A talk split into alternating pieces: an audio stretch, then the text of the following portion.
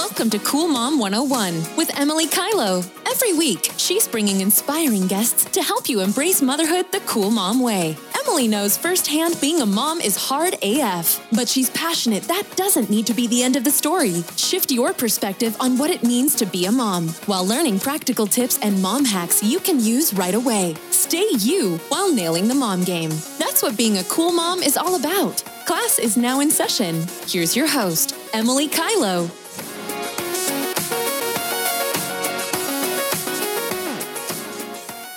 Hello, hello, and welcome back to Cool Mom 101.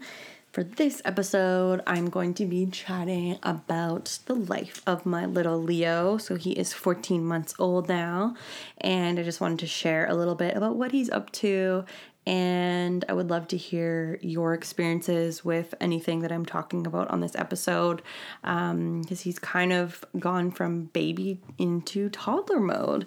So that's been fun to see. So, some big things that have happened in the last little bit is on his 14 month birthday, he actually started walking, which was so fun. Um, it's so cute when they kind of waddle. I don't know how you guys feel, but I think it's adorable. And now I feel like this is a very superficial thing, but I feel like the outfits you can do a little more with because he's actually walking around as opposed to when they just kind of sit or crawl. There's no point in putting together like a really cute outfit. You can't really show it off, you know? Know what I mean? and one thing I wanted to touch on before we move on is milestones and how I think a lot of us get really caught up about them. And here's the thing of course, I want to see my baby progressing and hitting certain new skills that he is quote unquote supposed to be. However, I just want everyone to take a little bit of a deep breath and a chill pill on hitting the milestones and just knowing that your baby is different than my baby and my baby is different than your neighbor's baby. They're all gonna do things on their own little pace, and that is great. Like, it's not gonna be the same for every baby, and I think we could all learn a little bit of patience and grace with that, myself included. I'm saying this to myself too. But, anyways, he did start walking, which was really, really cute and fun to see. And the next big thing that's going on with Leo and our family is we are trying to find some good childcare for him. So story time on this as I have been going back to work. So I work for my myself doing public relations at Rosa Media Co. Follow me. Um, just a little plug there. So doing PR for clients and I started working with a client over a month ago now. So I really do need to get Leo into some care. And I had enrolled him in this daycare nearby. And, you know, when I first went in, I thought, mm, I'm not exactly sure about it, but they seem nice enough. And, you know, it's flexible. I can get my two days I want to have Leo in daycare. So I thought, oh, I guess let's try this out. So I enrolled him for two days a week and we started doing the transition. So it's common here in Vancouver that they will do like a transition week or maybe longer at some where you know you start off small and you are there with your child letting them get a little accustomed to the environment so we started this transition week and the first day i just didn't feel great i was only there with him for about an hour and I just kind of hated every minute of it. And I was like, ugh, I don't know, get me out of here. But I wanted to go in with a little bit of an open mind the next day and thought, oh, maybe my instincts aren't right. Maybe I'm just being a little too picky. You know, you tell yourself all these things. And then I went the second day, and again, that was with Leo. And I couldn't bring myself to stay longer than an hour. You were supposed to stay for two hours, and I just couldn't do it. And I looked around and I thought to myself, like, I don't even want to stay here.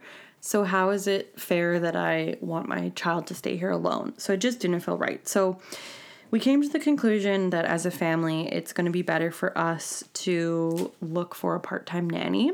So, now we're on the hunt, which is a real uh, interesting struggle as well. But I'm trying to have faith that something great is going to come along.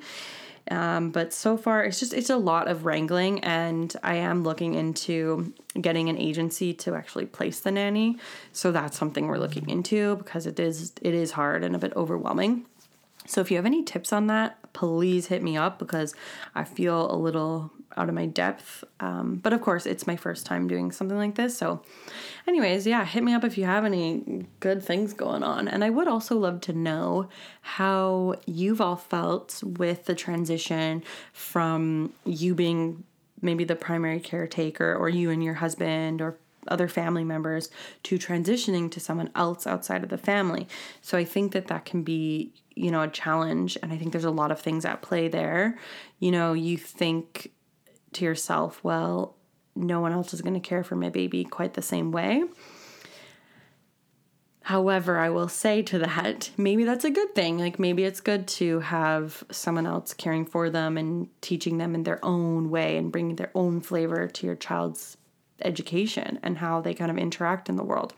So, I would say I'm like nervous and excited for this kind of next phase and right now I'm working without having any extra childcare. So it's like a bit hectic, I will say, but I know it's a transition. So I'm just keeping myself calm for the most part and reminding myself that this is not forever. It's not forever that I'm going to be working a lot and trying to just work while he's having naps because that's not always the best while he's having naps and you know while he goes to sleep. Um, but I would love to hear from you how that transition's gone for you and what you decided was the best care for your family. And that's something I feel passionate about and I'll say it you know a hundred times but what looks best for your family might not be what looks best for mine, and that is totally okay. So, this is like a no judgment zone here, but I would just like love to hear what you guys have been doing. And I'm trying to think if there's any other updates, but I think that's pretty much it. So, yeah, we're just ticking along. I have my little walker now, and it's kind of weird. He's like officially not a baby anymore, but I, you know, at the same token, I always think he'll be my my little baby. um, so that's pretty much it with us. And thanks so much for tuning in. I have some really exciting guests coming up, including my naturopath, which he is just a gem of all gems, and he's very passionate about women's health. So of course. I was so stoked to get him on as a guest and many, many more. Uh, and thank you all again so much. Like I said, I'm just so grateful for you, anyone who um, takes the time to listen. And I know a lot of you will message me saying that you've, you know, sent it on to your friends. And that is just the best. And I love y'all. And thank you so, so much. And we will chat soon. Have a good one. Thank you for listening to Cool Mom 101 with Emily Kylo. If you liked our podcast, please be sure to leave a comment or review and be sure to tune in next time.